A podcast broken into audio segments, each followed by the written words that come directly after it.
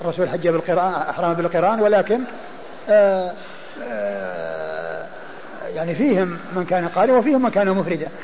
فأمر القارنون والمفردون الذين سمعهم هذه أن يتحولوا إلى عمرة.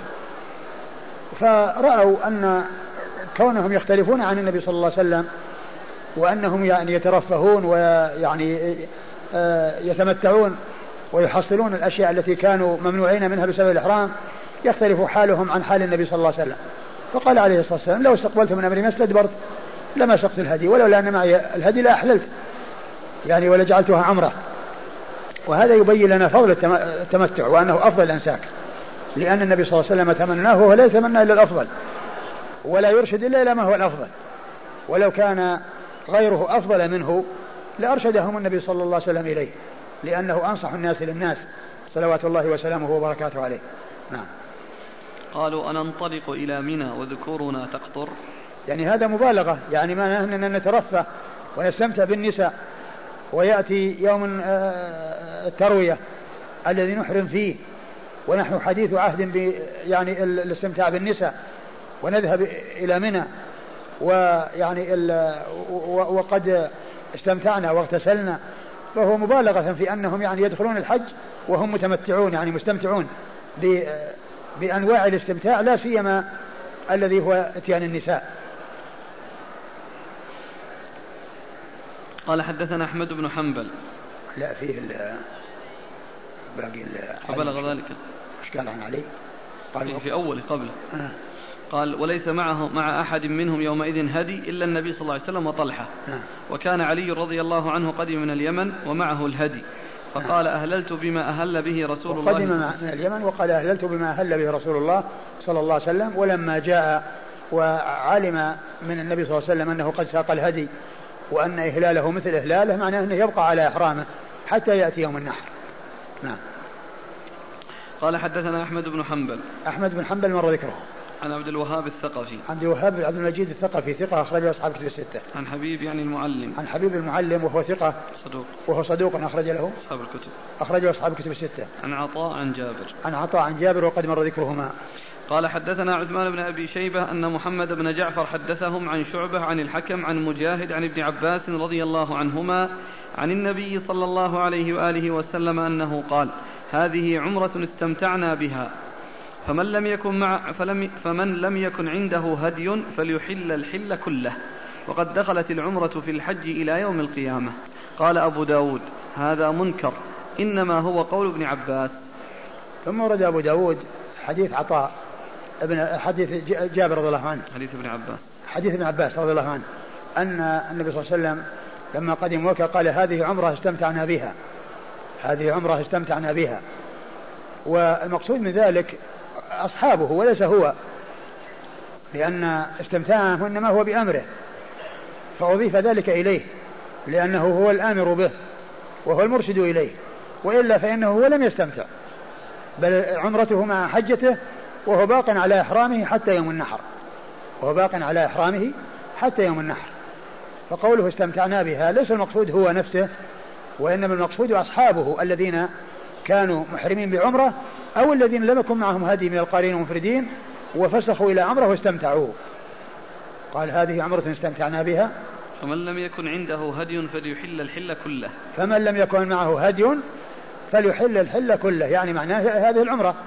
يعني معناه أنه يفسخ إحرامه إلى عمرة ويكون متمتعا ويحصل له هذا الاستمتاع الذي قال فيه هذه عمرة استمتعنا بها. أي الذين كانوا على هذا الوصف من أصحابه. الذين كانوا قارين مفردين ولا هدي معهم هم الذين استمتعوا. وأما النبي صلى الله عليه وسلم فإنه لم يستمتع.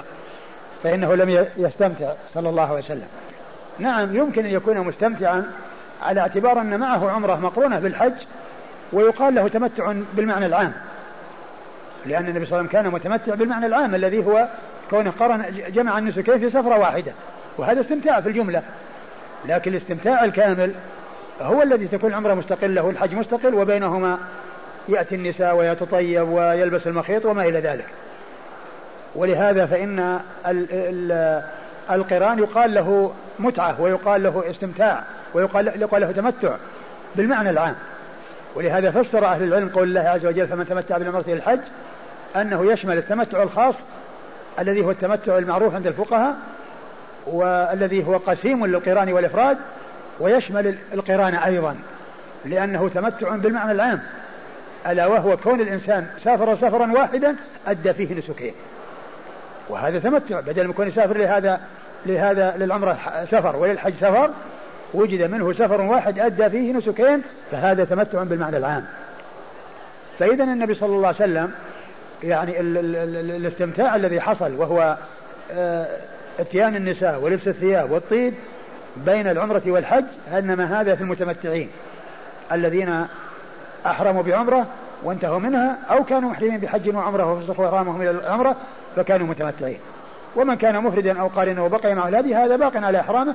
ومنهم النبي صلى الله عليه وسلم الذي هو قارن وليس بمفرد. ولكن يمكن أن يقال أن النبي صلى الله عليه وسلم تمتع كما جاء في بعض الأحاديث تمتع بالمعنى العام. ما جاء من بعض الأحاديث أن النبي تمتع فهو التمتع بالمعنى العام الذي هو القران الذي فيه الاتيان بنسكين في سفرة واحدة. نعم استمتعنا بها. فمن كان معه فمن لم يكن معه هدي فليحل. نعم. وقد دخلت العمرة في الحج إلى يوم القيامة. وقد دخلت العمرة بالحج إلى يوم القيامة. يعني إما دخلت في أعماله وهذا يكون في القرآن. وإما في وقته وهذا هو التمتع. لأنه وقت الحج الحج أشهر معلومات. فالإنسان إذا أحرم بالعمرة في أشهر الحج وحج من عامه فإن العمرة حصلت في أشهر الحج. والعمرة دخلت في الحج إلى يوم القيامة سواء كان قرانا أو أو أو تمتعا. فهي إما داخلة في أعماله اللي هو القران لأن الحج الطواف عن العمرة والحج معا والسعي عن العمرة والحج معا. أو في وقته العمرة مستقلة والحج مستقل ولكنها في أشهر الحج العمرة دخلت العمرة في الحج يعني يشمل القران ويشمل التمتع. نعم.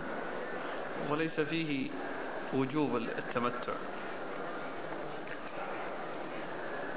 ليس التمتع ليس بواجب لأن الخلفاء الراشدين رضي الله عنهم وأرضاهم ما يعني كانوا يفردون. ولو كان التمتع واجبا ما تركوه وما عدلوا عنه.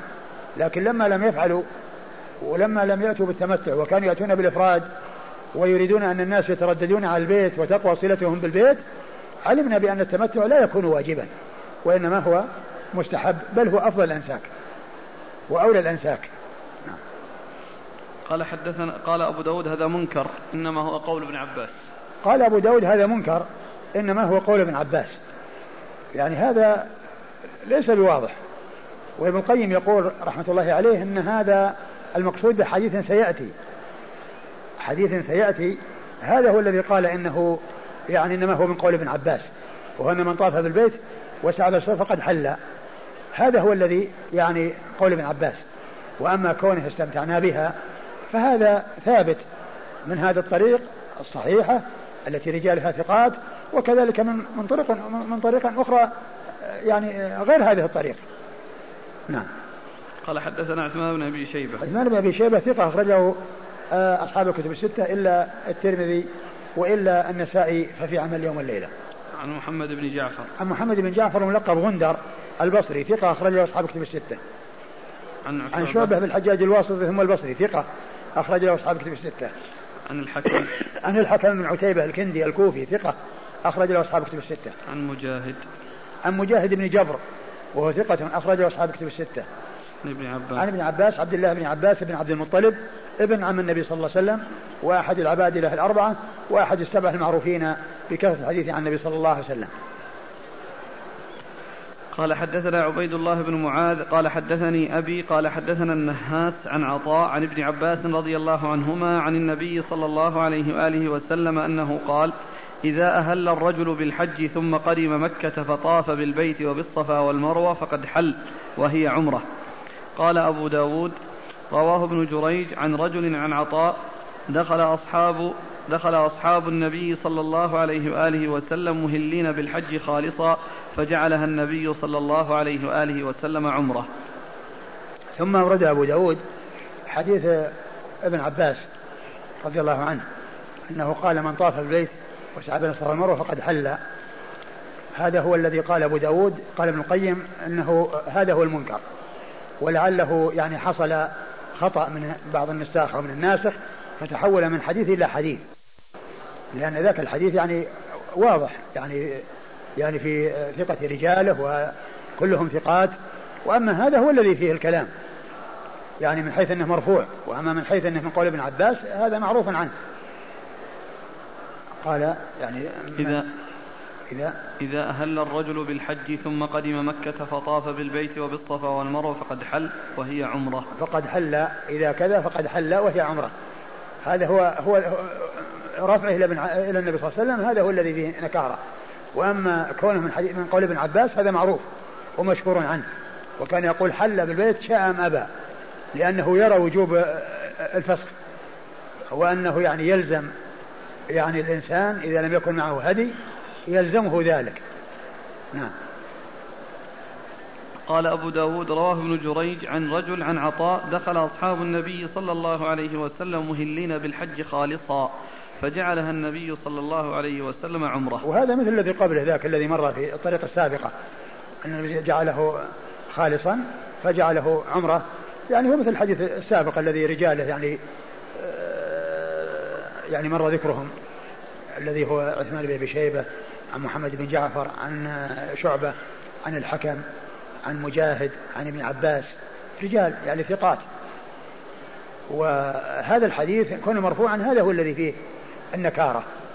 فيكون كما قال ابن القيم لعله يعني حصل يعني خطأ من يعني من الناسخ فانتقل من حديث إلى حديث فجعل المنكر ذاك مع أن المنكر هو هذا.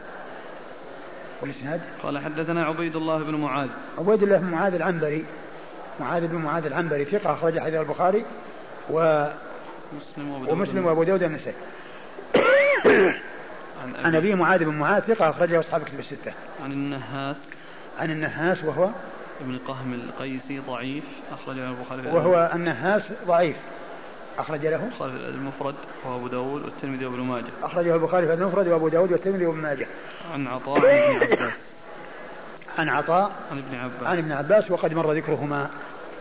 قال أبو داود رواه ابن جريج عن رجل عن عطاء.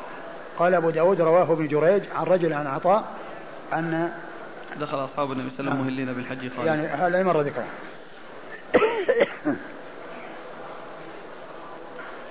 قال حدثنا الحسن بن شوكر وأحمد بن منيع قال حدثنا هشيم عن يزيد بن أبي زياد قال ابن منيع أخبرنا يزيد بن أبي زياد المعنى عن مجاهد عن ابن عباس رضي الله عنهما أنه قال أهل النبي صلى الله عليه وآله وسلم بالحج فلما قدم طاف بالبيت وبين الصفا والمروة وقال ابن شوكر ولم يقصر ثم اتفقا ولم يحل من أجل الهدي وأمر من لم يكن ساق الهدي أن يطوف وأن يسعى ويقصر ثم يحل.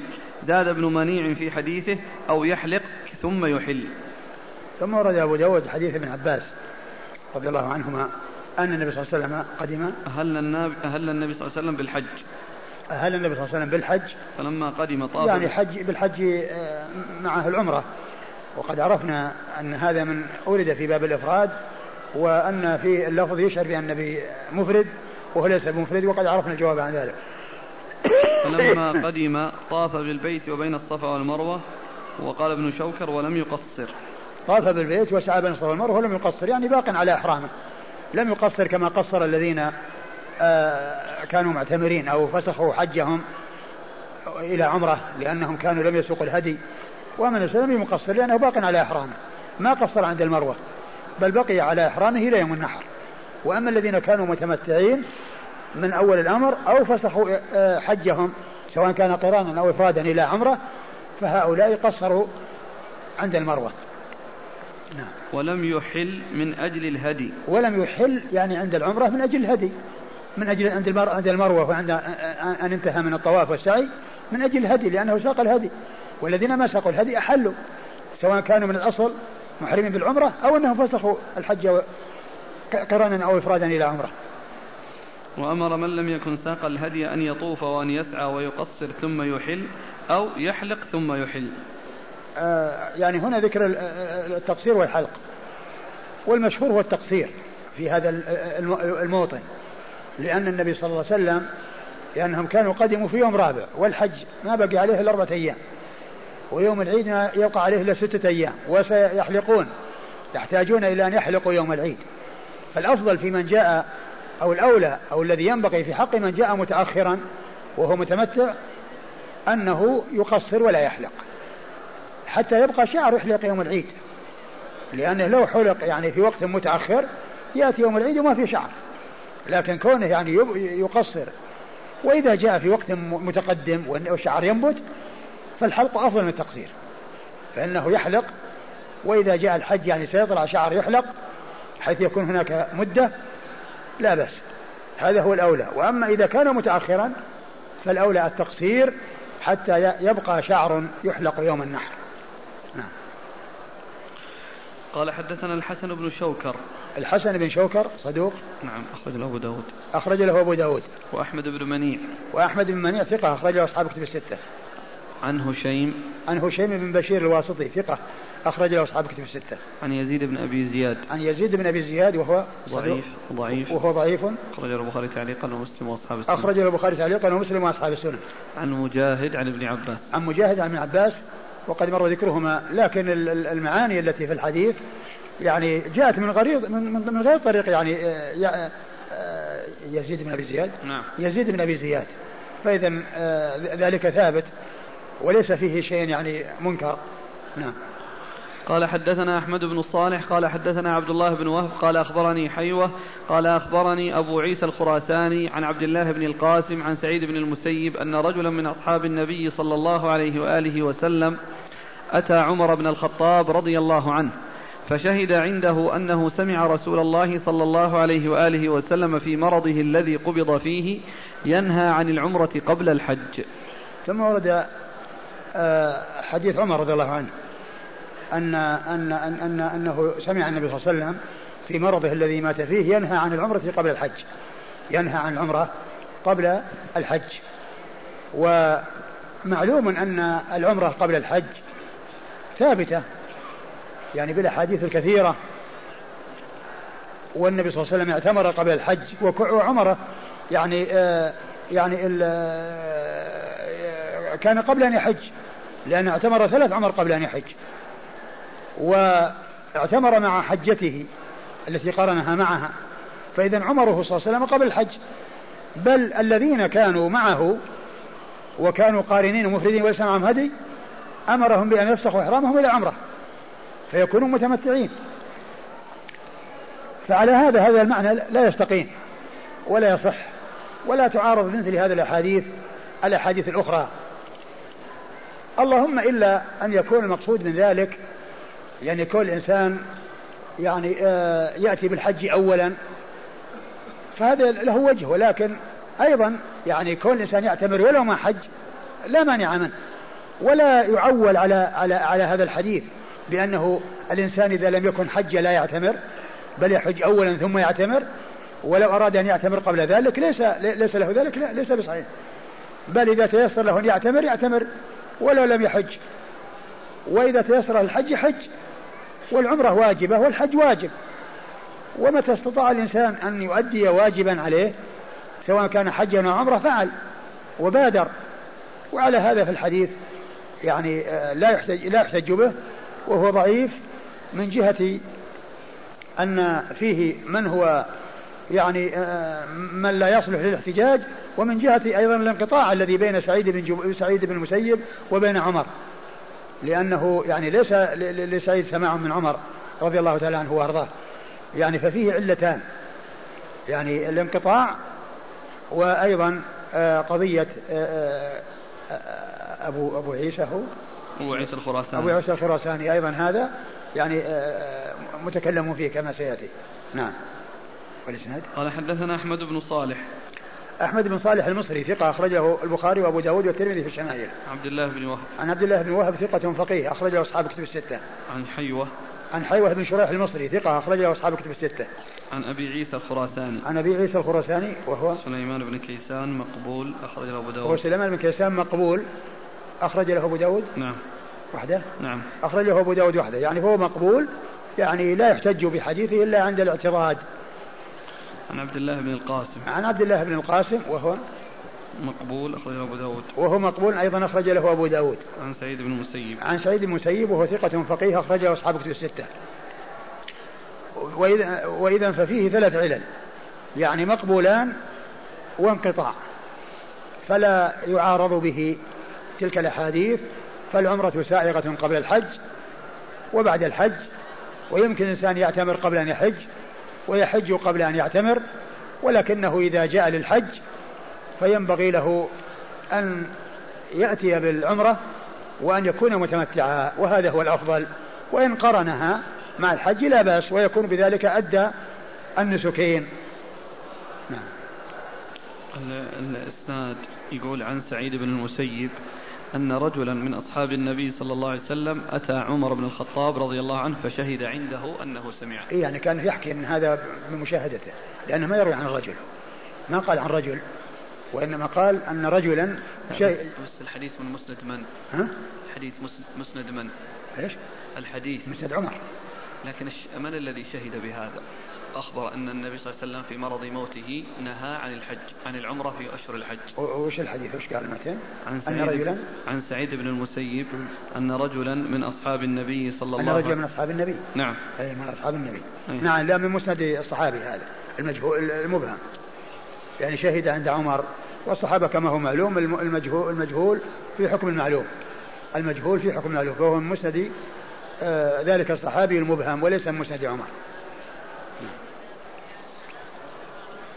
قال حدثنا موسى أبو سلمة قال حدثنا حماد عن قتادة عن أبي شيخ الهنائي خيوان بن خلدة ممن قرأ على أبي موسى الأشعري رضي الله عنه من أهل البصرة أن معاوية بن أبي سفيان رضي الله عنهما قال لأصحاب النبي صلى الله عليه وآله وسلم هل تعلمون أن رسول الله صلى الله عليه وآله وسلم نهى عن كذا وكذا وعن ركوب جلود النمور؟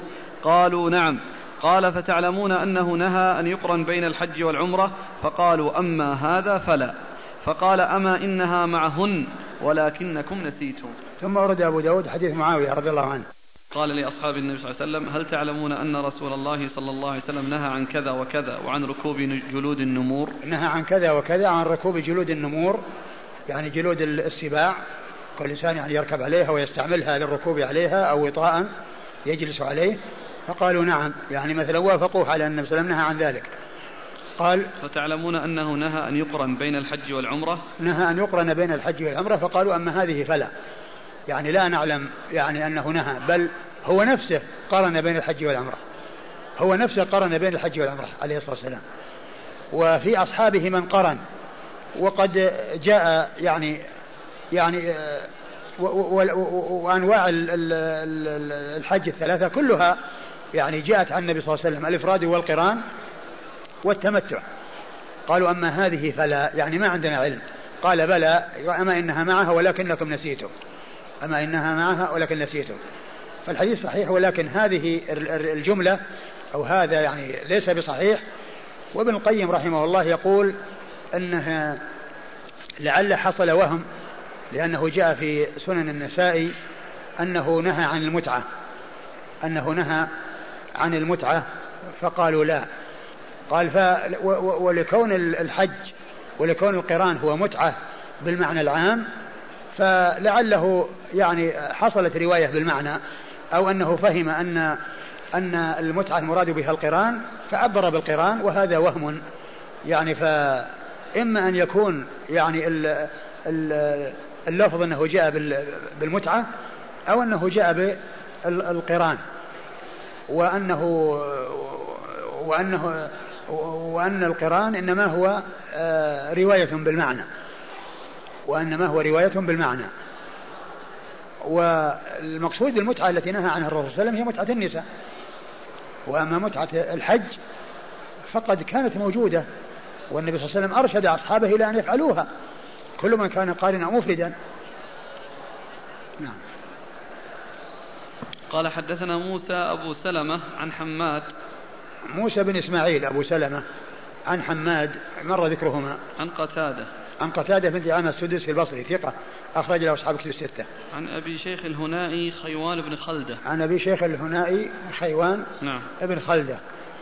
وفي التقريب والتهذيب ويعني وتهذيب وتحفة الأشراف ابن خالد فيعني لعل لعل اسم اسم أبيه خالد وأنه يلقب خلدة وأنه يعني يذكر مرة باسمه يعني أبوه يذكر باسمه أو بلقبه. يحتمل هذا مثل ما يأتي في بعض الرواة مثل ما يجي في بعض الرواة أنه يكون له اسم ويكون له لقب واللقب مأخوذ من الاسم. فأحيانا يذكر الاسم وأحيانا يذكر اللقب. مثل هدبة بن خالد وهداب بن خالد شيخ البخاري ومسلم. هدبة بن خالد وهداب بن خالد. فيأتي هد هداب ويأتي هدبة وأحدهما اسمه والثاني لقب. اسمه هدبة ولقبه هداب ولهذا البخاري لا يذكره إلا بلفظ هدبة وأما مسلم فكثيرا ما يذكره بلفظ هداب فيكون يعني خلده وخالد من جنس هدبة وهداب من جهة أن الاسم يعني يكون آه يعني مأخوذ من اللقب مأخوذ من الاسم. في تهذيب التهذيب وفي التقريب وفي تحفة الأشراف كل ذلك آه ابن خلدة. وهو ثقة أخرج له أبو داود. والنسائي. والنسائي. قال ممن قرأ على أبي موسى الأشعري من أهل البصرة عن معاوية بن أبي سفيان. يعني هذا يعني بيان يعني وتعريف به وأنه ممن قرأ على أبي موسى الأشعري في البصرة يعني قرأ القرآن وغيره أو القرآن أو غيره. عن معاوية بن أبي سفيان. عن معاوية بن أبي سفيان أمير المؤمنين رضي الله تعالى عنه وأرضاه وهو آه، مكث في الولاية أربعين سنة عشرين سنة أمير وعشرين سنة خليفة. عشرين سنة أمير وعشرين سنة خليفة. رضي الله عنه وأرضاه. وحديثه أخرجه أصحاب كتب الستة. قال رحمه الله تعالى باب في, في الإقران. قال حدثنا أحمد بن حنبل قال حدثنا هشيم قال أخبرنا يحيى بن, يحيى بن أبي إسحاق وعبد العزيز بن صهيب وحميد الطويل عن أنس بن مالك رضي الله عنه أنهم سمعوه يقول سمعت رسول الله صلى الله عليه وآله وسلم يلبي بالحج والعمرة جميعا. يقول لبيك عمرة وحجا لبيك عمرة وحجا. ثم ورد أبو داود باب الإقران. والإقران هو القران وأكثر ما يستعمل القران. الحج الإفراد والقران والتمتع. الإفراد والقران والتمتع. وهنا قال الإقران. واسم الفاعل منه مقرن. ولكن أكثر الاستعمال القران والقارن. القارن. يعني يقال له قارن الذي يجمع بين الحج والعمرة قرن بينهما. ويقال له مقرن. هنا كما قال باب في الإقران أو باب الإقران. وعرفنا فيما مضى أن القران هو أن يحرم بالحج والعمرة من الميقات. ويستمر على إحرامه حتى يوم النحر. ويستمر على إحرامه حتى يوم النحر هذا هو القران لأنه قرن بين الحج والعمرة وصارت أعمال الحج والعمرة واحدة الطواف للحج والعمرة والسعي للحج والعمرة لا يتميز طواف هذه من هذه بل هو واحد للجميع هذا هو القران والقارن عليه هدي كما أن المتمتع عليه هدي والمفرد هو الذي لا هدي عليه المفرد هو الذي لا هدي عليه. أورد أبو داود حديث أنس بن مالك. أنس بن مالك رضي الله عنه أنه سمع النبي صلى الله عليه وسلم يلبي بالحج والعمرة. يهل بالحج والعمرة. يقول لبيك حج حجا وعمرة. لبيك عمرة لبيك عمرة وحجا. لبيك عمرة وحجا. لبيك عمرة وحجا. يعني معناه أنه يلبي بهما وهذا هو الواضح يعني في حجه صلى الله عليه وسلم. لأن الذين يعني آه يعني آه ذكروا قالوا إما افرد الحج أو آه لبى بالحج أو أهل بالحج. لكن هنا قال يقول لبيك عمرة وحجة يعني معناه أنه جمع بينهما. وقرن بينهم. فقال كان النبي يهل بالحج والعمرة يقول لبيك عمرة وحجا. فهذا دليل واضح على القرآن وأن ابن عب... أنس رضي الله عنه حكى ما سمعه عن النبي صلى الله عليه وسلم أنه لبى بالحج والعمرة وأنه قرن بينهما. فقال لبيك عمرة وحجا. نعم. قال حدثنا أحمد بن حنبل عن هشيم عن يحيى بن أبي إسحاق. يحيى بن أبي إسحاق صدوق ربما أخطأ. صدوق ربما أخطأ أخرج له؟ أصحاب الكتب. أصحاب الكتب الستة. وعبد العزيز بن وعبد صهيب العزيز بن صهيب ثقة أخرج له أصحاب الكتب الستة. وحميد الطويل. حميد بن أبي حميد الطويل ثقة أخرج له أصحاب الكتب الستة. عن أنس عن أنس رضي الله عنه صاحب رسول الله صلى الله عليه وسلم وخادمه وأحد السبعة المعروفين بكثرة الحديث عن النبي صلى الله عليه وسلم. قال حدثنا أبو سلمة موسى بن إسماعيل قال حدثنا وهيب قال حدثنا أيوب عن أبي قلابة عن أنس رضي الله عنه أن النبي صلى الله عليه وعلى آله وسلم بات بها يعني بذي الحليفة حتى أصبح ثم ركب حتى إذا استوت به على البيداء حمد الله وسبح وكبر ثم أهل بحج وعمرة وأهل الناس بهما فلما قدمنا أمر الناس فحلوا حتى إذا كان يوم التروية أهلوا بالحج. ونحر رسول الله صلى الله عليه وآله وسلم سبع بدنات بدنات بيده قياما. قال أبو داود الذي تفرد به يعني أنسا من هذا الحديث أنه بدأ بالحمد والتسبيح والتكبير ثم أهل بالحج. ثم أورد أبو داود حديث أنس بن مالك رضي الله عنه أن النبي صلى الله عليه وسلم يعني لما كان بالبيدة سبح وهلل وحمد سبح. أوله يا شيخ. أن النبي صلى الله عليه وسلم بات بها يعني بذي الحليفة. نعم بات بها يعني بذي الحليفة فلما أصبح حتى يعني- أصبح ثم ركب. يعني هو هذا فيه اختصار لأنه إنما ركب بعد صلاة الظهر لأنه صلى بها الظهر ولا- ولم يمشي في الصباح منها.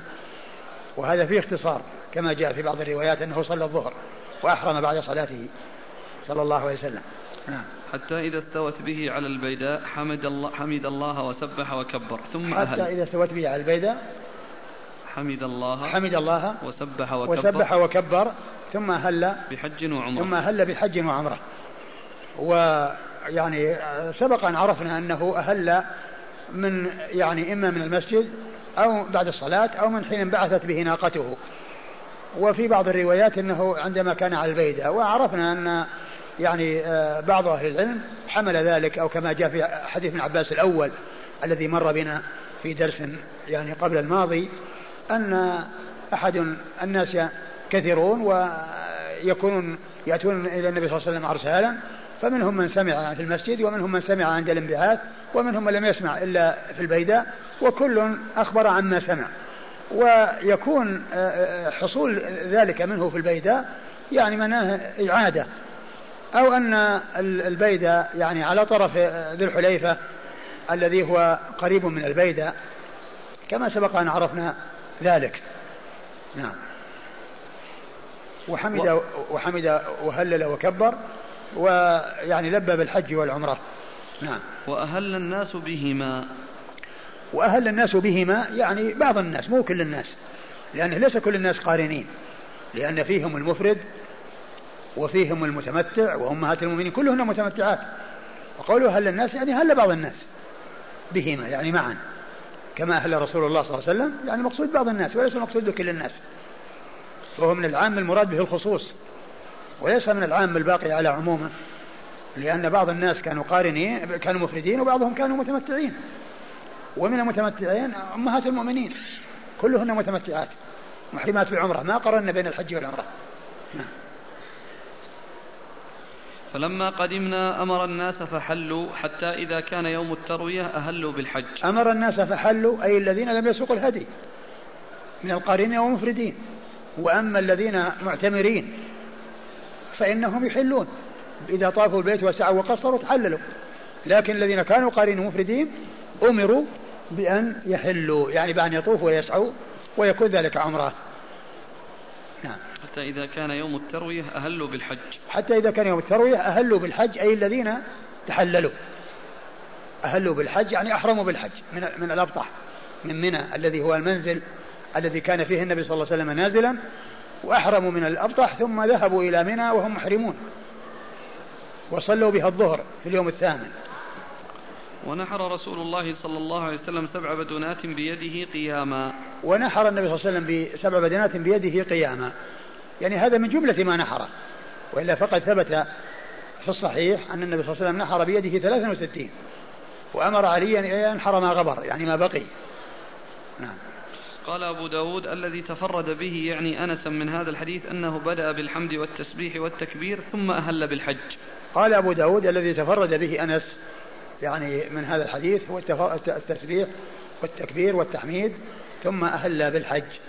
والتسبيح والتحميد ما دام أنه ثابت عن رسول الله صلى الله عليه وسلم فالإنسان يفعله. وقد ذكر ذلك البخاري في صحيحه وبوب له بابا. نعم. يستحب قبل الإهلال؟ يعني يبدو انها يعني أنه لما قال في البيدة يعني يبدو أنه يعني آه، أنه سبقه إهلال ولكن هذا يعني كأنه تكرار. قال حدثنا أبو سلمه موسى بن إسماعيل عن وهيب. أه وهيب هو بن خالد ثقة أخرج له أصحاب كتب الستة. عن أيوب. عن أيوب بن أبي تميم السختياني ثقة أخرج له أصحاب كتب الستة. عن أبي قلابة. عن أبي قلابة عبد الله بن زيد الجرمي وهو ثقة أخرج له أصحاب كتب الستة. عن أنس.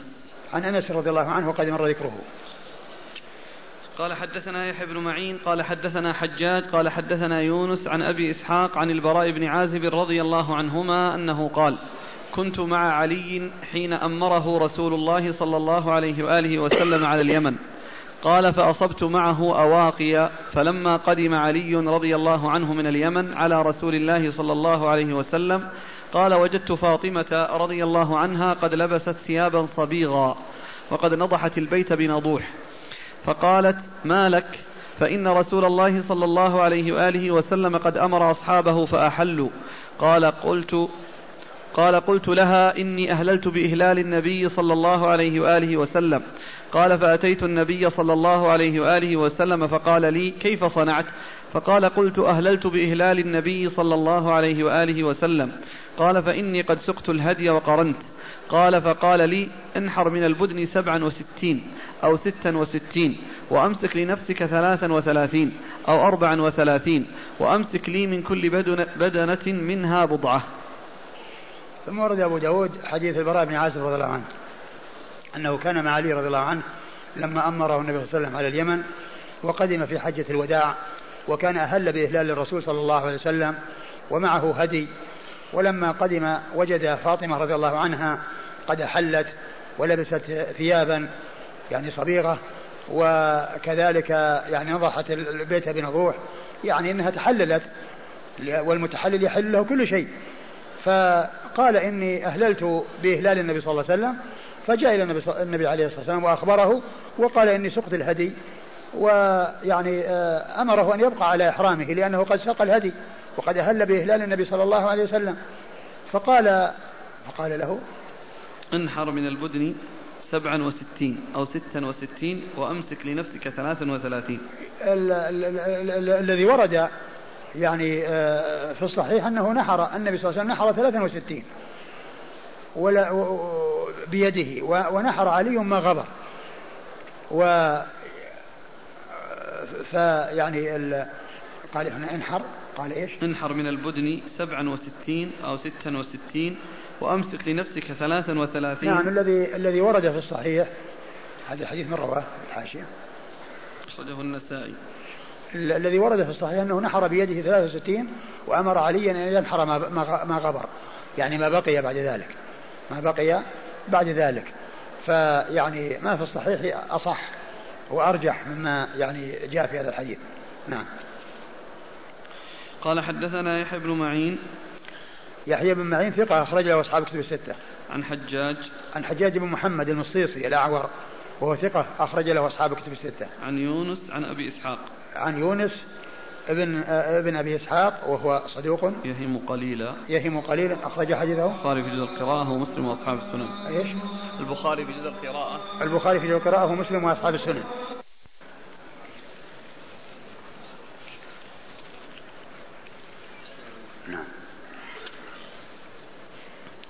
يقول السائل هل يصح أن نقول لأهل البدع أصحاب البدع غير المكفرة؟ أنهم إخوان لنا في الإسلام. نعم يعني أصحاب المسلمين يعني إخوة إنما المؤمنون إخوة. فمن كان مسلما فهو أخ يعني في الإسلام. ولو كان آه، يعني ارتكب يعني معاصي وبدع ما دام بدعته غير مكفرة و وإنما الذي آه، الأخوة منتفية هي بين المسلمين والكفار. ولشيخنا الشيخ عبد بن باز رحمة الله عليه يعني مقال قيم منشور في فتاواه وفي مجلة الجامعة عنوانه لا أخوة بين المسلمين والكفار لا أخوة بين المسلمين والكفار ولا دين حق إلا الإسلام ولا دين حق إلا الإسلام. يعني قال هذا في رد على بعض الكتاب الذين يكتبون في الصحف ويقولون عن النصارى إخواننا أخوان النصارى أو ما إلى ذلك من العبارات التي تأتي عند بعض الكتاب فكان رحمه الله أن كتب مقالا قيما بهذا العنوان. يقول أنا شاب علي ديون في بلدي وأنا الآن موظف في المدينة. ولدي النية في أداء فريضة الحج فهل يجوز لي رغم الديون أن أحج بمناسبة أنني موجود في المدينة؟ ال ال يستأذن أصحاب الديون ويحج. هذه الأخ يستشكل مسألة العمرة من التنعيم. يقول إن الرسول صلى الله عليه وسلم هو الذي أمر عائشة رضي الله عنها بالعمرة وهو الذي أقر عائشة على فعل العمرة. ولا يوجد مانع في الإتيان بالعمرتين في سفر واحد. نعم لا يوجد مانع في حق مثل من كان, من كان مثل عائشة. وأما غير عائشة ما وجد دليل يدل عليه. يعني في سفرة واحدة يعني الذي هي يعني من التنعيم. أما كل إنسان يأتي من بلده للحج ثم يدخل مكة ويعتمر ثم يأتي للمدينة ويدخل مكة ويعتمر هذه عمرة ثانية لا بأس بها في سفرة واحدة يعني جاي من بلده. وأما كونه يجلس في مكة ويتردد بين مكة والتنعيم ويأتي بخمس عمر أو بثلاث عمر أو بعشر عمر في اليوم فهذا ليس من هدي رسول الله صلى الله عليه وسلم ولا فعله أصحابه. ولو كانت هذه العمرة مشروعة الرسول صلى الله عليه وسلم فعلها أو رغب فيها. أو حتى أخوها عبد الرحمن الذي ذهب معها يقول اعتمر ما ثلاث رايح رايح. وهو قد ذهب معه مرافقا لها.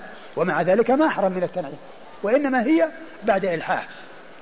وكانت يعني جاءت بعمرة مستقلة والحيض منعها من أن تأتي بها. وأمهات المؤمنين طفن طوافين وسعين سعيين وهي ما طافت إلا طوافا واحدا وسعيا واحدا وهو لحجها وعمرتها كما قال ذلك رسول الله صلى الله عليه وسلم. ولكنها أرادت أن يوجد منها الطوافان والسعيان. فبعد إلحاح أذن لها.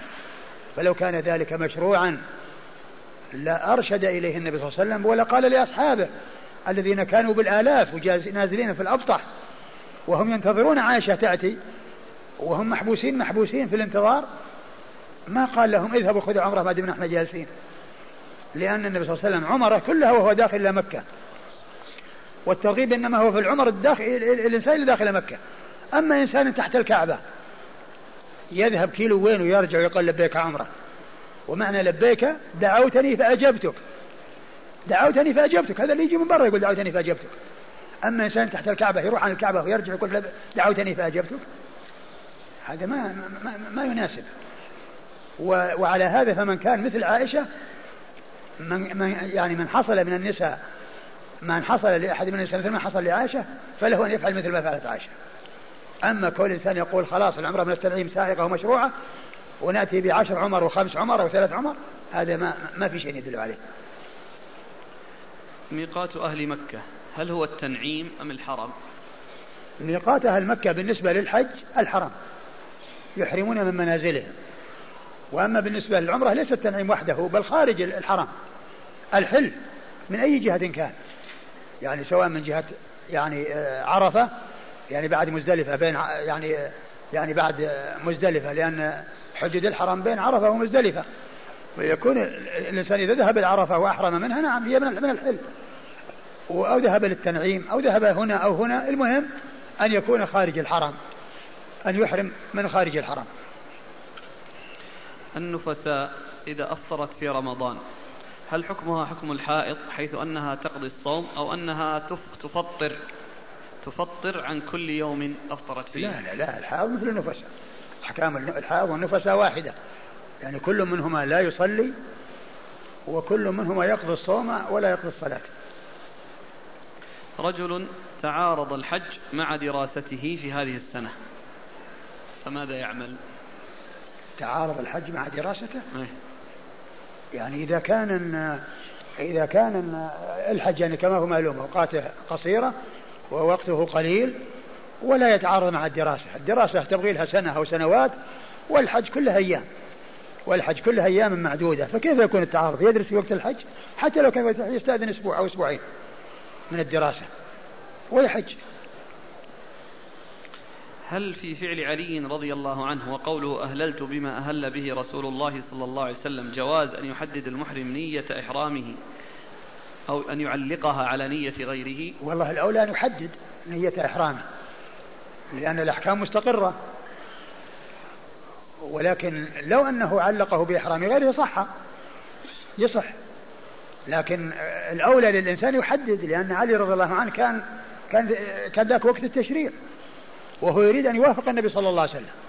يريد أن يوافق النبي عليه الصلاة والسلام. لكن لو أن إنسانا أهل يعني آه، بإهلال فلان يعني يصح الإحرام. ما يقال أن تجاوز الميقات غير محرم. سؤال آخر يقول لو الأبهم يعني لبيك اللهم وبس ومش لا حج ولا عمرة ولا بنية فلان هل يصح؟ الإبهام الإبهام يعني آه، طبعا يحتاج إلى تعيين. ويعني آه، أقول يحتاج إلى تعيين الإبهام. يعني لأنه يعني حتى يعني يكون يعني مثلا إما هذا وإما هذا وإما هذا. يقول أرغب في الحج قارنا. يعني يمكن أن يحصل بعض الناس يقول يعني لبيك يدخل في يعني في النسك ولكنه يعني ما يدري يعني مش هو دخل لكن ما يدري. فإذا بين له أن هذا أفضل أن هذا أفضل يعني وفعله يعني لا يقال أنه لم يحرم. هو أحرم بالنسك أحرم بالنسك لكنه ما عينه وهذا حيث يكون جاهلا. أما إذا كان عالما وعارفا بالأنساك فليختر واحدا منهما وليختر ما هو الأفضل وما هو الأكمل الذي هو التمتع. يقول أرغب في الحج قارنا فكيف أسوق الهدي؟ الهدي الأولى لك أن لا تسوق الهدي وأن تحرم بعمرة لأن النبي صلى الله عليه وسلم قال لو استقبلت من أمري ما استدبرت لما سقت الهدي. ولولا أن معي الهدي لأحللت ولا جعلت عمرة. فالأفضل لك ألا تسوق الهدي وألا يعني وأن تحرم بعمرة. لكنك إذا أردت أن يعني يحصل هذا المعنى لك الهدي طبعا الآن يعني مع السيارات ومع يعني يمكنك تحمل الهدي مو تسوقه تحمله معك في السيارة. يمكن. وهو بمعنى سوق الهدي لأن الهدي معك. وكانوا قبل يسوقون الهدي الهدي يعني يمشي على الأرض وهم يمشون على الأرض. يعني يتأتى بحمله ويتأتى بسوقه إذا كان بيمشي يعني يعني في البر. لكن كونه يحرم بعمرة متمتع بها الحج أفضل من كونه يسوق الهدي ويعتمر ويقرب. لأن النبي صلى الله عليه وسلم قال لو استقبلت من أمري ما استدرت لما سقت الهدي. من اعتمر خلال هذه الأيام التي نحن فيها أي في أشهر الحج. فماذا عليه؟ هل عليه دم؟ وهل يجب عليه نسك معين؟ إذا كان الإنسان ذهب للعمرة ورجع إلى بلده يعني هذه العمرة لا علاقة لها بالحج. إذا أراد أن يذهب للحج يحرم بعمرة ثانية اللي هو المتمتع. أما إذا كان جاء من بلده بعمرة ووصل مكة وطاف وسعى وقصر وجاء للمدينة هو متمتع لا يزال لأنه ما رجع إلى بلده لأن سفرة الحج واحدة عنده. سفرة الواحد الحج واحدة رجع من بلده جاء من بلده وسيرجع إلى بلده. فكونه جاء المدينة لا يخرج عن كونه متمتع ولا ينقطع تمتعه لأنه ما رجع إلى بلده. لو رجع إلى بلده انقطع تمتعه. ومن كان مسكنه المدينة ورجع إليها انقطع تمتعه. قال الإمام أبو داود السجستاني رحمه الله تعالى باب في الإقران. ثم ذكر قال حدثنا عثمان بن أبي شيبة قال حدثنا جرير بن عبد الحميد عن منصور عن أبي وائل أنه قال قال الصبي بن معبد أهللت بهما معا. فقال عمر رضي الله عنه هديت لسنة نبيك صلى الله عليه وعلى آله وسلم. قال حدثنا محمد بن قدام بن أعين وعثمان بن أبي شيبة المعنى. قال حدثنا جرير بن عبد الحميد عن منصور عن أبي وائل أنه قال قال الصبي بن معبد كنت رجلا أعرابيا نصرانيا فأسلمت. فأتيت رجلا من عشيرتي يقال له هذيم بن ثرملة ابن ثرملة فقال له فقلت له يا هنا إني حريص على الجهاد وإني وجدت الحج والعمرة مكتوبين علي فكيف لي بأن أجمعه أجمعهما؟ قال اجمعهما واذبح ما استيسر من الهدي فأحللت بهما معا. فلما أتيت العذيب لقيني سلمان بن ربيعة وزيد بن صوحان وأنا أهل بهما جميعا. فقال أحدهما للآخر ما هذا بأفقه من بعيره؟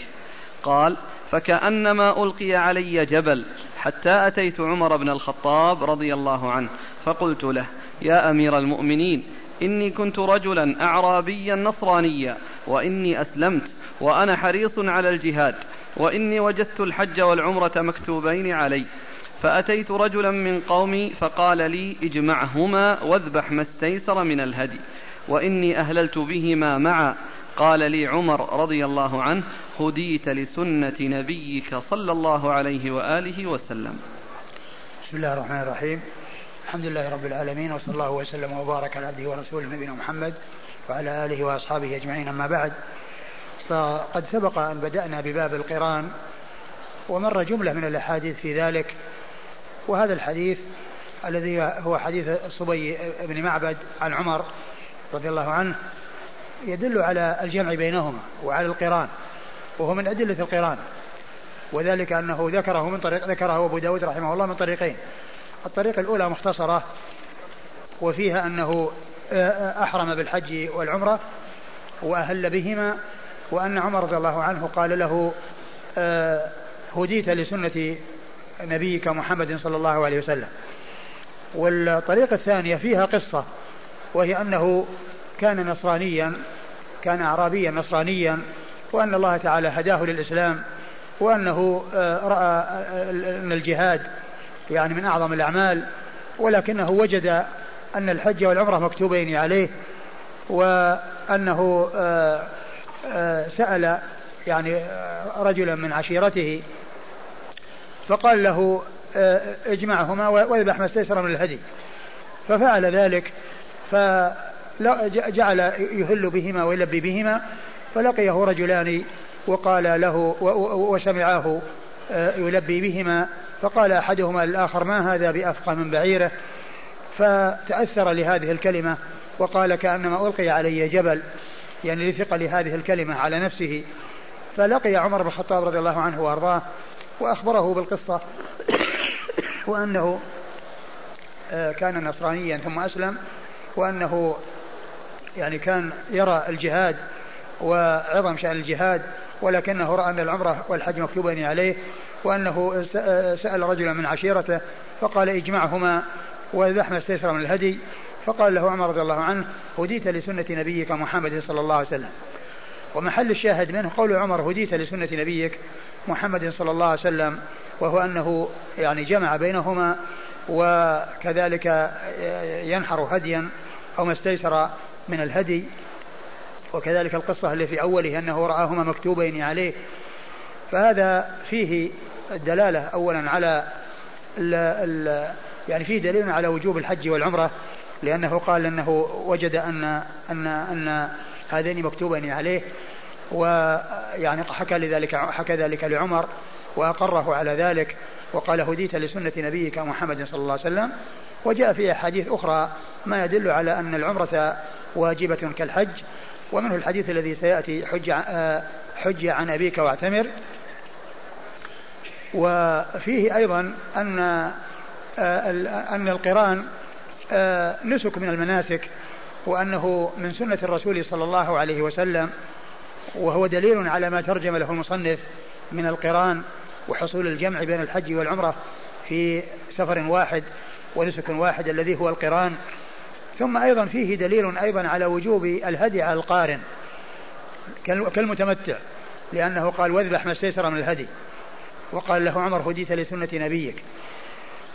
ومما يدل على أن الهدي واجب على القارن أن بعض أهل العلم فسر قول الله عز وجل فمن تمتع بالعمرة إلى الحج فما استيسر من الهدي أنه يشمل التمتع الذي هو قسيم القران والإفراد ويشمل التمتع بالمعنى العام الذي يدخل تحته القران لأن القران تمتع بالمعنى العام بالمعنى اللغوي وهو كونه وجد منه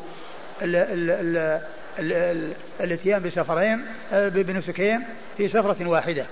فهذا تمتع لأنه بدلا من كونه يأتي بهذا في سفرة وفي هذا سفرة حصل له آه، آه، جعل الاثنين في سفرة واحدة. فإذا الحديث دليل على وجوب الهدي على القارن كما أنه واجب على المتمتع. وكونه مرفوعا إلى رسول الله عليه الصلاة والسلام كون عمر رضي الله عنه قال هديت لسنة نبيك محمد صلى الله عليه وسلم. نعم. قال حدثنا عثمان بن أبي شيبة. عثمان بن أبي شيبة ثقة أخرج له البخاري ومسلم وأبو داود والترمذي في مسند علي و والنسائي في مسند علي وابن ماجه. النسائي في عمل اليوم والليل. والنسائي في عمل اليوم والليل نعم. عن جرير بن عبد الحميد. عن جرير بن عبد الحميد الضبي الكوفي ثقة أخرج له أصحاب الكتب الستة. عن منصور عن منصور بن المعتمر الكوفي ثقة أخرج له أصحاب الكتب الستة. عن أبي وائل. عن أبي وائل وهو شقيق بن سلمة ثقة مخضرم أخرج له أصحاب الكتب الستة وهو مشهور بكنيته أبو وائل.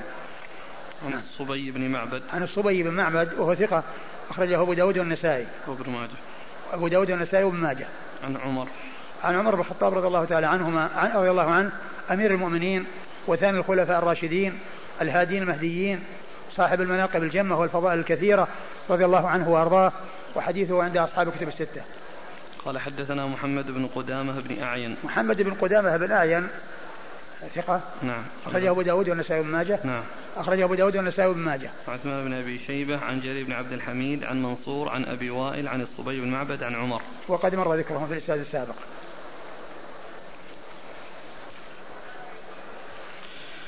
قال حدثنا النفيلي قال حدثنا مسكين عن الأوزاعي عن يحيى بن أبي كثير عن عكرمة قال سمعت ابن عباس رضي الله عنهما يقول حدثني عمر بن الخطاب رضي الله عنه أنه سمع رسول الله صلى الله عليه وآله وسلم يقول أتاني الليلة آت من عند ربي عز وجل قال وهو بالعقيق وقال صل في هذا الوادي المبارك وقل عمرة في حجة ثم ورد أبو داود آه طيب كمل بعده قال أبو داود رواه الوليد بن مسلم وعمر بن عبد الواحد في هذا الحديث عن الأوزاعي وقل عمرة في حجة نعم. وقال أبو داود وكذا رواه علي بن المبارك عن يحيى بن أبي كثير في هذا الحديث وقال وقل عمرة في حجة ثم ورد أبو داود حديث عمر بن الخطاب رضي الله عنه أن أنه أن النبي صلى الله عليه وسلم قال وهو في ذو الحليفة أتاني الليلة آت من ربي وقال صلي في هذا الوادي المبارك وقل عمرة في حجة. وهذا الحديث يدل على القران. وأن النبي صلى الله عليه وسلم حج قارنا. وأنه قد أمر بذلك. وأنه جاءه الوحي من الله عز وجل. كما قال أتاني الليلة آتي من ربي. وقال صلي في هذا الوادي المبارك. وقل عمرة في الحجة وفي بعض الروايات عمرة وحجة. وهذا هو القران. والنبي صلى الله عليه وسلم حج قارنا عليه الصلاة والسلام وقد ساق الهدي من المدينة صلوات الله وسلامه وبركاته عليه فهو دال على ما ترجمه المصنف من القرآن وأنه كان بأمر الله عز وجل ومنه من الله عز وجل وبالوحي كما قال عليه الصلاة والسلام أتاني الليلة آه، آت من ربي وقال صلي في هذا الوادي المبارك. وفيه أيضا يعني وصف الوادي بأنه مبارك الذي هو وادي العقيق. وأن وأن وأن من صلى فيه أو أن من آه، ذهب لحج أو عمرة وصلى فيه يعني لما جاء في هذا الحديث فإن الصلاة فيه لها وجه بخلاف الأماكن الأخرى التي ما جاء فيها ذكر الصلاة. يعني كالمواقيت الأخرى فإنه ليس هناك دليل يدل على أن الإنسان يصلي. وقد قال بعض الفقهاء أنه يصلي للإحرام ركعتين.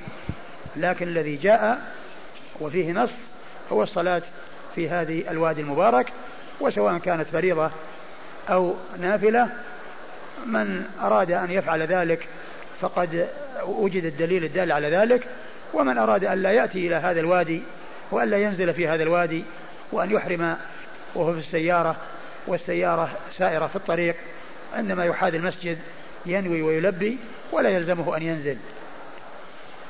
والمقصود أن النبي صلى الله عليه وسلم حج قارنا وهذا من أدلة القرآن وهو ما ترجم له المصنف. قال حدثنا النفيلي. النفيلي عبد الله بن محمد النفيلي ثقة أخرج له البخاري وأصحاب السنن. عن مسكين. عن مسكين وهو ابن بكير الحراني. ابن بكير الحراني وهو صدوق يخطئ. صدوق يخطئ أخرج له البخاري ومسلم وأبو داود النسائي البخاري ومسلم وأبو داود النسائي عن يحيى بن أبي عن الأوزاعي. عن الأوزاعي عبد الرحمن بن عمرو. الأوزاعي ثقة فقيه. فقيه الشام ومحدثها. وحديثه أخرجه أصحاب كتب الستة. عن يحيى بن أبي كثير. عن يحيى بن أبي كثير اليمامي. وهو ثقة أخرج له أصحاب كتب الستة. عن عكرمة. عن عكرمة مولى بن عباس. وهو ثقة أخرج له أصحاب كتب الستة. عن ابن عباس. عن ابن عباس عبد الله بن عباس بن عبد المطلب ابن عم النبي صلى الله عليه وسلم وأحد العباد له الأربعة من الصحابة وأحد السبعة المعروفين بكثرة الحديث عن النبي صلى الله عليه وسلم. عن عمر.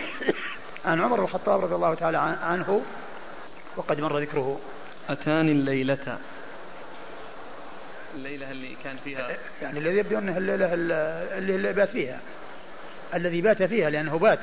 في ذي الحليفة ليلة لأنه خرج من المدينة بعد الظهر بعد أن صلى بالمدينة في مسجده الظهر أربعا صلى العصر في ذي الحليفة ركعتين وصلى المغرب والعشاء والفجر والظهر ومشى بعد صلاة الظهر من الغد أي أنه صلى خمس صلوات في ذي الحليفة. وكان كما عرفنا أن جلوس النبي صلى الله عليه وسلم في ذلك المكان ليتوافد الناس إليه وليجتمعوا في ذلك المكان وليشاهدوا أعماله في حجه من أولها. ومعلوم أن أولها إنما يكون بالإحرام من الميقات. نعم. قصد الوادي المبارك في غير النسك. والله يعني لا يشرع. لا يشرع الإنسان أن يقصد إليه ويأتي به بشيء وإنما يعني وصف بأنه واد مبارك وكون الإنسان يذهب إليه لغير النسك لا, لا حاجة إلى ذلك ولا وجه لذلك. مثل جبل أحد. جبل يحبنا ونحبه ولكن ليس للناس أن يذهبوا إليه ولا أن يصعدوا عليه. قال أبو داود رواه الوليد بن مسلم وعمر بن عبد الواحد في هذا الحديث عن الأوزاعي وقل عمرة في حجة. عمر قال قال قال أبو داود رواه الوليد بن مسلم. الوليد بن مسلم هو الدمشقي ثقة أخرج له أصحاب الكتب الستة. وعمر بن عبد الواحد. وعمر بن الواحد هو ثقة أخرج أبو داود والنسائي بن ماجه. ثقة أخرج أبو داود والنسائي بن ماجه. عن الأوزاعي. عن الأوزاعي مر ذكره. وقل عمرة في حجة. نعم. مراد الإمام سياق هذا الطريق يعني في اختلاف أو شيء؟ هو الطريقة الأولى قال وقال. الطريقة الأولى قال وقال. وقال عمرة. إيه وقال عمرة في حجة. وقال عمرة في حجة. يعني المقصود أنه يقول قمرة في يعني عمرة في حجة. وهذه طريقة موضحة الطريقة الثانية.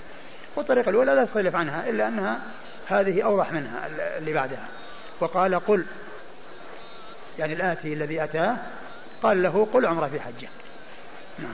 قال أبو داود وكذا رواه علي بن المبارك. وكذا رواه علي بن المبارك وهو ثقة نعم.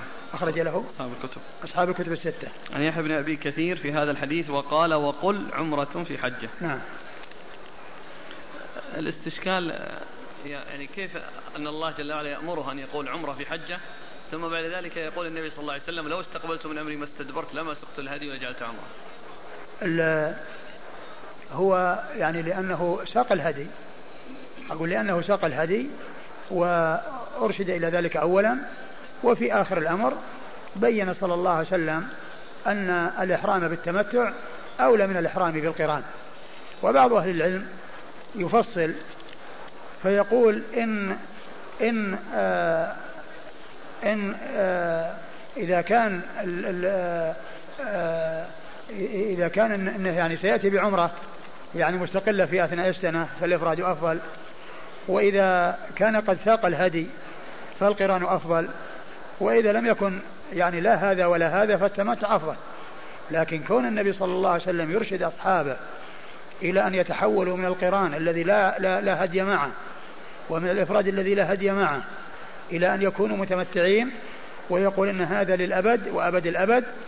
يدلنا على أن أن هذا هو الأفضل وأنه الأكمل وأنه لا يرشدهم إلى أن ينتقلوا من مفضول إلى من فاضل إلى مفضول بل إرشاده إياهم إلى أن ينتقلوا من مفضول إلى فاضل لأنه أنصح الناس للناس صلى الله عليه وسلم.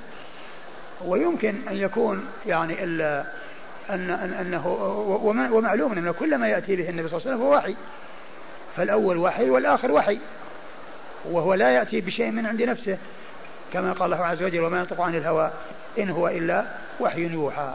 لكن من يكون معه هدي يعني يتعين عليه أن يعني يأتي بال ال ال القران أو الإفراد.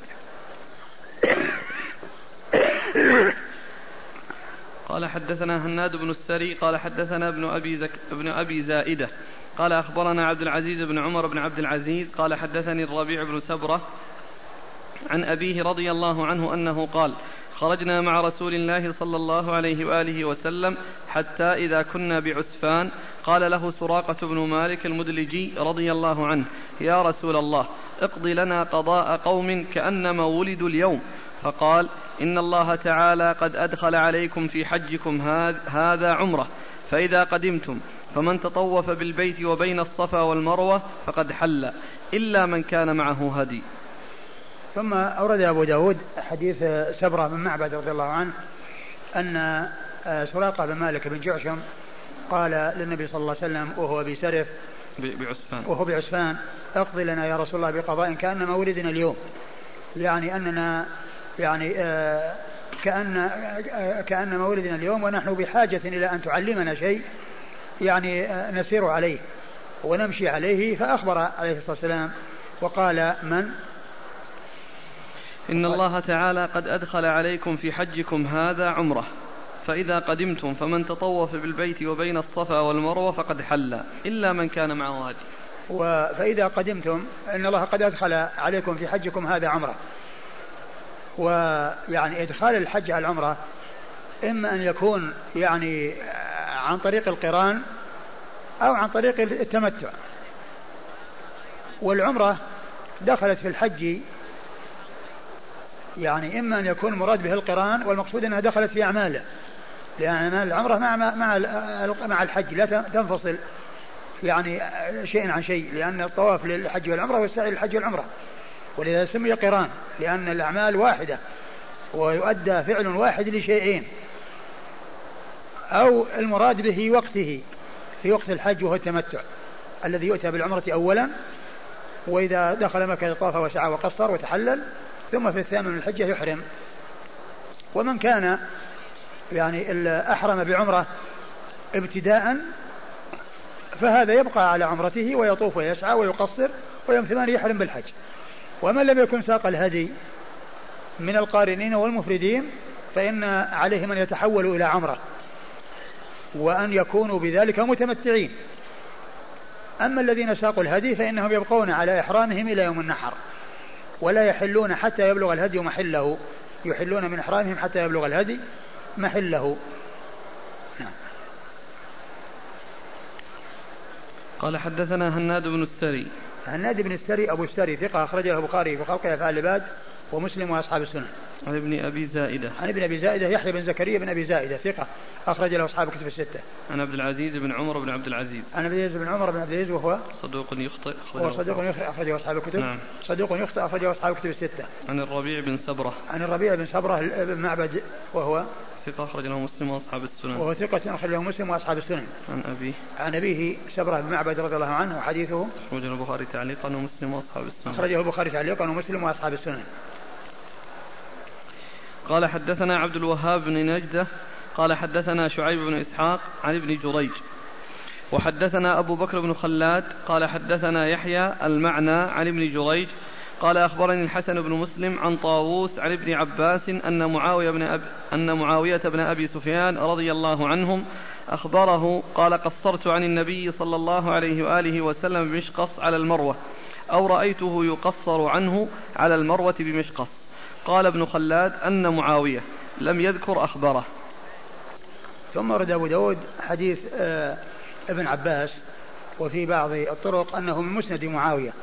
لأن الطريقة التي فيها أن معاوية أخبره يعني يكون من مسند معاوية. وأما يعني قول أن ابن عباس أن ابن أن معاوية قصر فهذا يكون مسند ابن عباس. يكون مسند ابن عباس.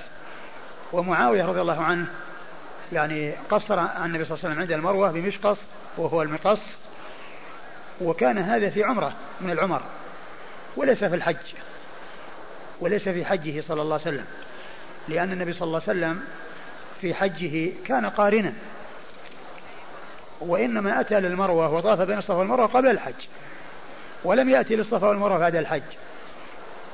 فليس هناك تقصير وإنما هناك بقاء على النسك. كما قيل للنبي صلى الله عليه وسلم يعني لما سئل قال يعني يعني الناس حلوا وأنت لم تحل قال إني لبت شعري وسقت الهدي فلا أحل حتى أنحر. فإذا هو عمرة. ولكن ما المراد بالعمرة؟ العمرة هي الذي يناسب أنها عمرة الجعرانة لأنها هي التي كانت بعد الفتح. ومعاوية رضي الله عنه إنما أسلم عام الفتح. والعمر التي يعني كانت من النبي صلى الله عليه وسلم قبل ذلك عمرة الحديبية وعمرة القضية التي هي واحدة في السادسة والثانية في السابعة.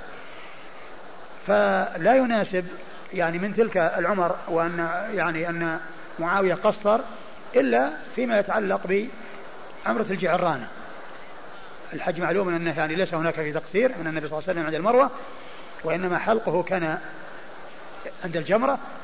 يعني هو عند الجمرة يعني بعد أن بعد أن رمى وذهب ينحر هديه ثم بعد ذلك حلق. يعني آه، في منى صلى الله عليه وسلم. بقي يعني أنه لا يكون إلا في عمرة وقد جاء في بعض الروايات جاء في الروايات أنه بعمرة. والذي يناسب كما قلت هو عمرة الجعرانة. إلا أنه على الرواية الثانية التي يعني هي قوله ورأيت النبي يقصر عنه رأيت النبي يقصر عنه بمشقص فهذا يمكن أيضا أن يكون في عمرة القضاء التي هي في السنة السابعة يعني حيث رأى غيره يقصر له ويكون هذا مما تحمله في حال كفره وأداه في حال إسلامه. يكون مما تحمله في حال كفره وأداه في حال إسلامه. وعلى هذا فإن التقصير من معاوية رضي الله عنه أو من غيره ومعاوية يعني يرى يعني لا يكون إلا في عمرة وكما جاء مصرحا به في الصحيح وأن العمرة هي بلا شك إما الجعرانة وهذه التي تناسب حاله بعد إسلامه يعني إسلامه عام الفتح السنة الثامنة وعمرة الجعرانة يعني بعد الفتح. أو أنها في عمرة القضاء ولكن الذي يناسب هو رواية أو رأيت رأيته. يعني يقصر عنه بمشقص. رأيته. يعني هو لم يقصر. ويكون من قبيل ما تحمله في حال كفره وأداه في حال إسلامه. ومن المعلوم عند المحدثين أن الكافر إذا تحمل في حال كفره وأدى بعد إسلامه فذلك صحيح. والصغير إذا تحمل في حال صغره وأدى بعد بلوغه يعني ذلك صحيح معتبر.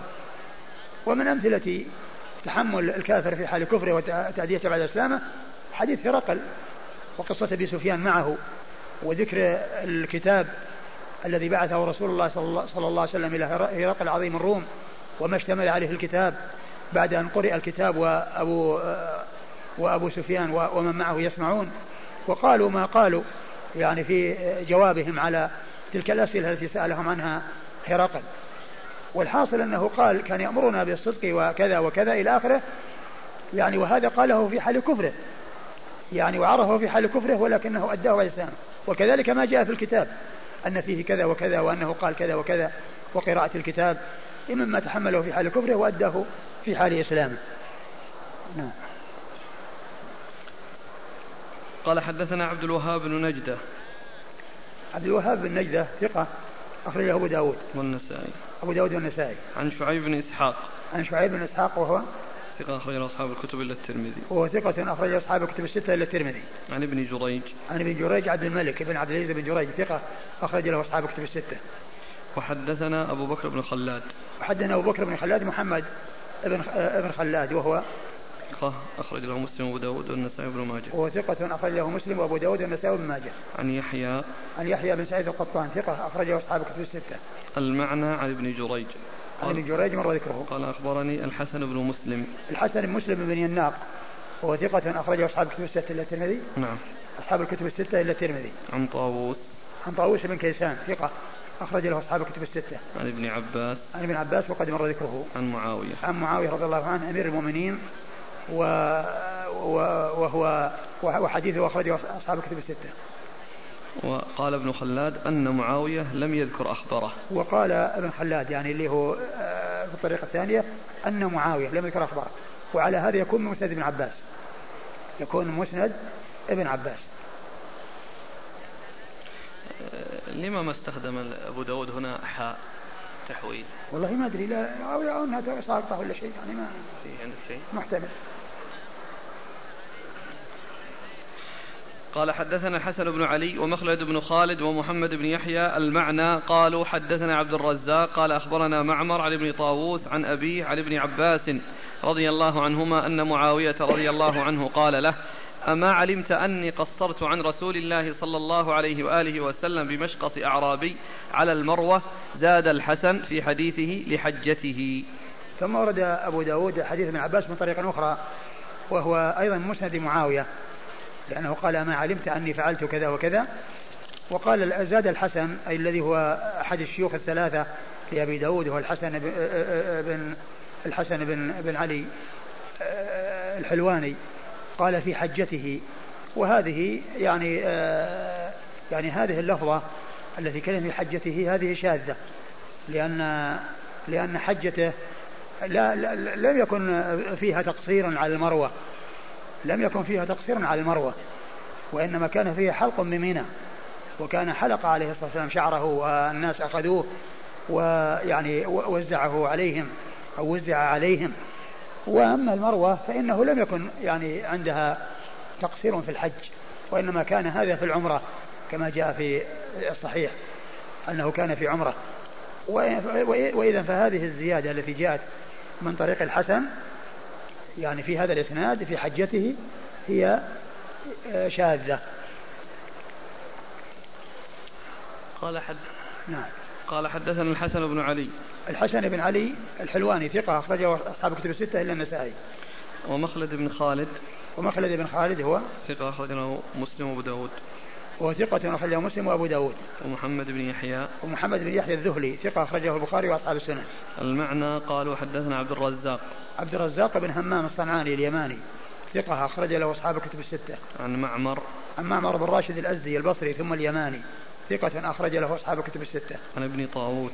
عن ابن طاووس عبد الله بن طاووس ثقة أخرج له أصحاب الكتب الستة. عن طاووس عن ابن عباس عن, عن طاووس عن ابن عباس عن معاوية وقد مر ذكرهم. هل عهد عنه صلى الله عليه وسلم أنه كان يقصر في عمره أو يحلق؟ يعني هذا الحديث أقول هذا الحديث يدل على أن معاوية قصر له. يعني لكن في عمرة في عمرة. وكما قلنا لعلها هي عمرة الجعران أو الأقرب أنها عمرة الجعران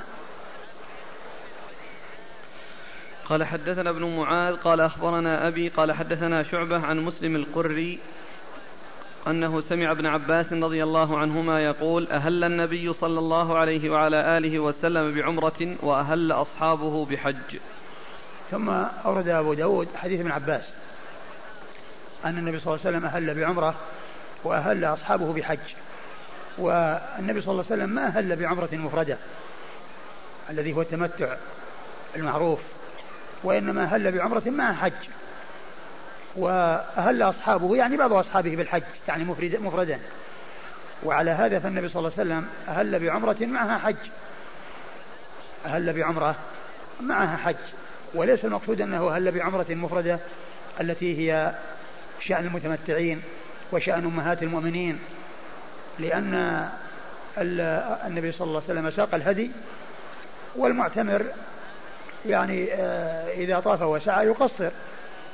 بل المعتمر إذا ساق الهدي وهو في وقت الحج عليه أن يدخل الحج على العمرة حتى يكون قارنا وحتى لا يذبح الهدي إلا يوم النحر إذا كان قد ساق الهدي. يعني يدخل الحج على العمرة. وأما أن يكون النبي صلى الله عليه وسلم أحرم بعمرة متمتعا فلم يكن ذلك من النبي صلى الله عليه وسلم وإنما كان منه القران. وقوله هل أصحابه بحج؟ يعني بعض أصحابه. أهلوا بالحج المفرد.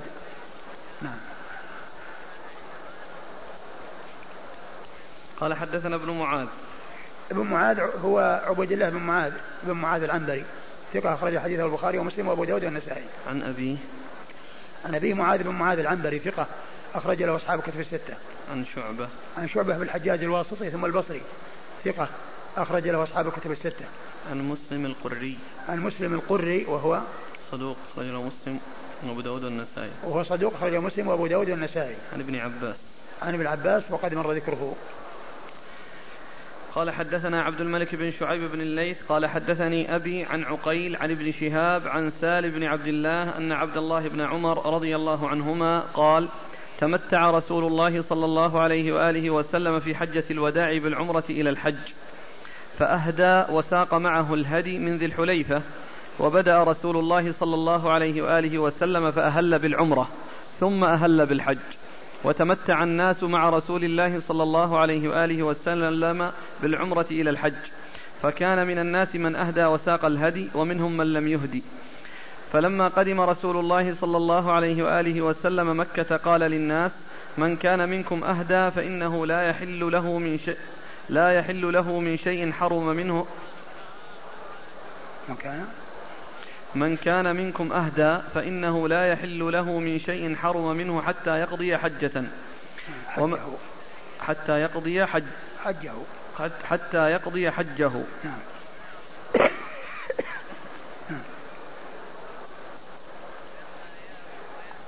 ومن لم يكن منكم أهدى فليطف بالبيت وبالصفا والمروة وليقصر وليحلل ثم ليهل بالحج وليهدي. فمن لم يجد هديا فليصم ثلاث وليهدي.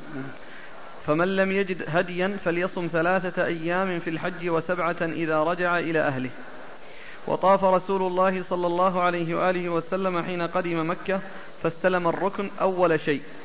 ثم خب ثلاثة أطواف من السبع ومشى أربعة أطواف.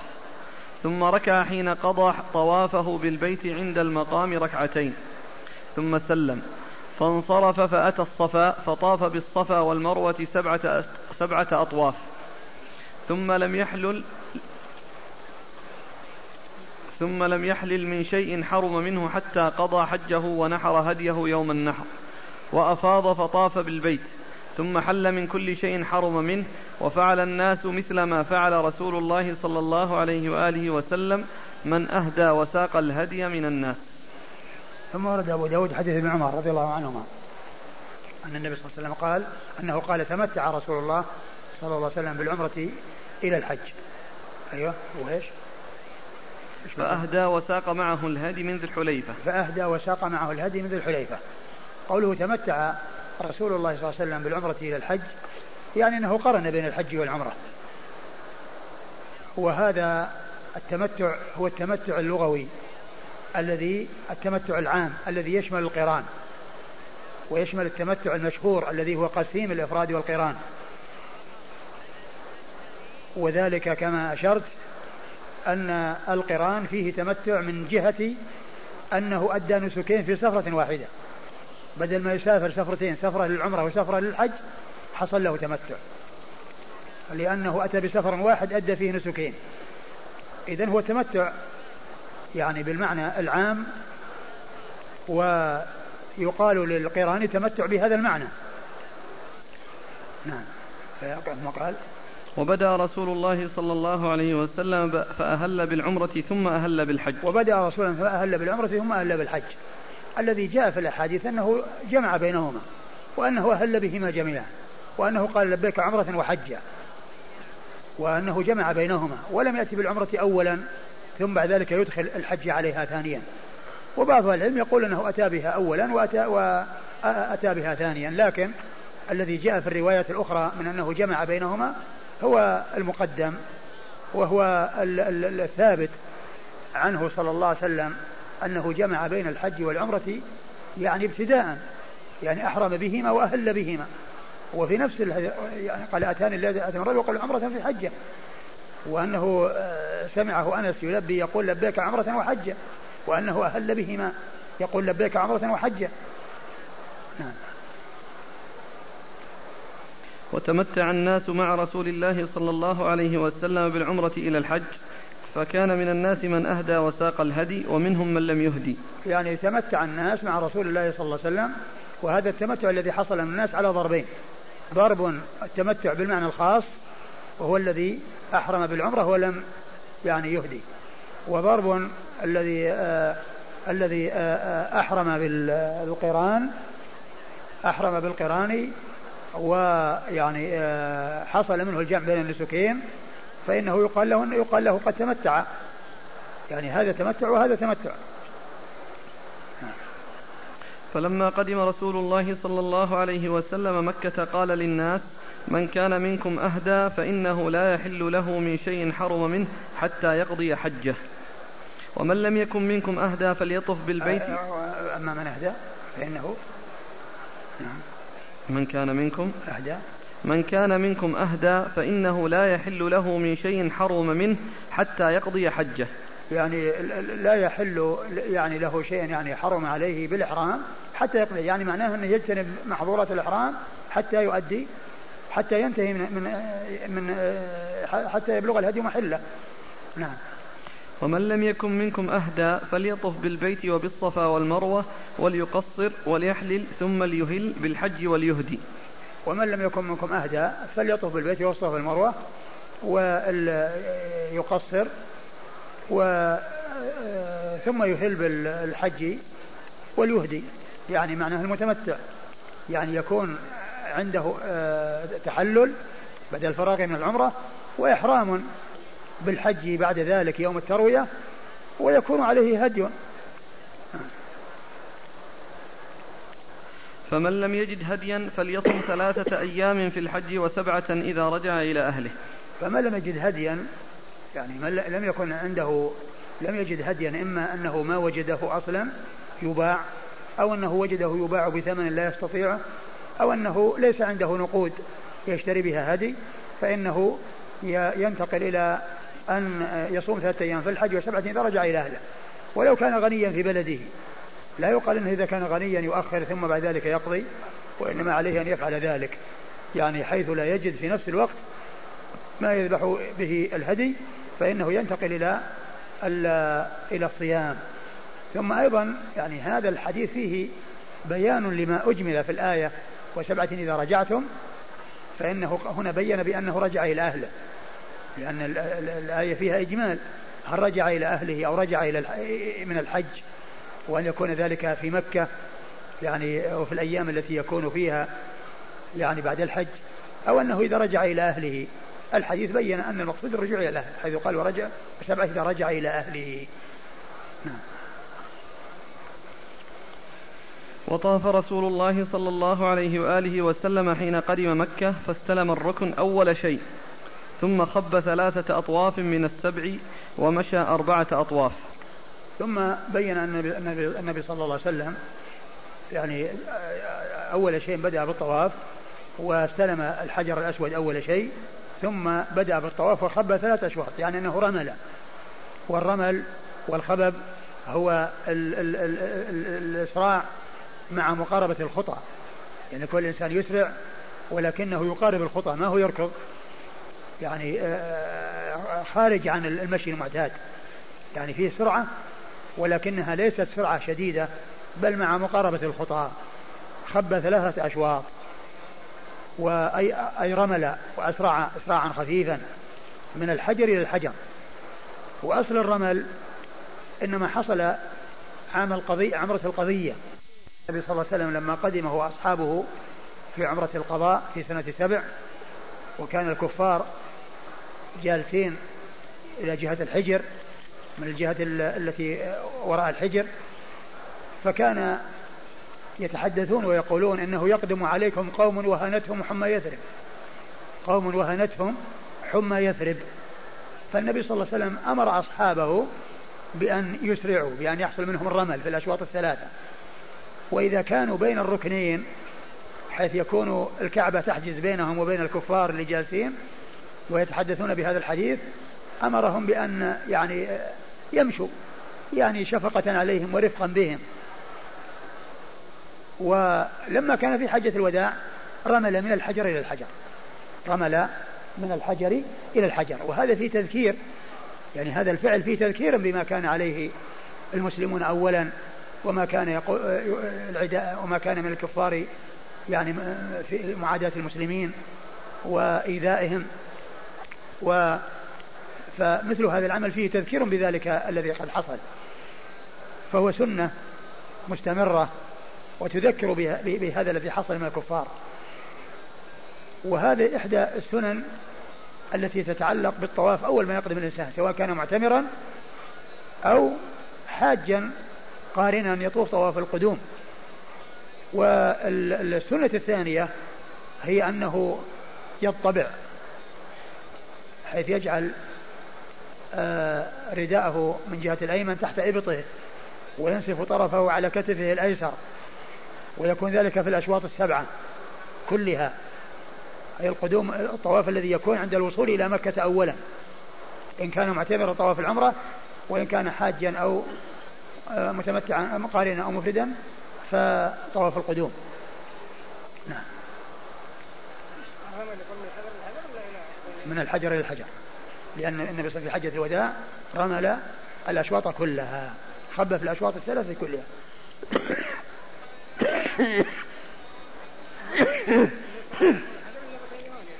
نعم. لا هذاك في عمرة القضاء اللي كان يعني قال قال ولم يمنعهم من أن يعني إلا الإبقاء عليهم. يعني كونهم يعني شفقة عليهم يعني أمرهم بأن يعني يهدوا وهذا من قبيل إظهار القوة للأعداء. وداخله تحت قوله الحرب خدعة أقول هذا من الخدعة التي تكون في الحروب. نعم. ثم ركع حين قضى طوافه بالبيت عند المقام ركعتين ثم سلم. ثم يعني فيه دليل على صلاة ركعتين خلف المقام يعني للطواف. نعم. ثم سلم. يعني ثم سلم يعني من الركعتين. ما لها معنى سلم استلم يعني سلم على الحجر رجع بعد الطواف وسلم على الحجر؟ هو جاء هو جاء في بعض الأحاديث أنه ذهب إلى الحجر واستلمه بعدما فرغ. نعم. ما أدري هل يعني يقصد هذا لكن الأحاديث الأخرى جاءت فيها التنصيص على أنه رجع إلى الحجر. فانصرف فأتى الصفا فطاف بالصفا والمروة سبعة أطواف. ثم ذكر أنه ذهب إلى الصفا وطاف بين الصفا والمروة سبعة أطواف. يبدأ بالصفا ويختم بالمروة.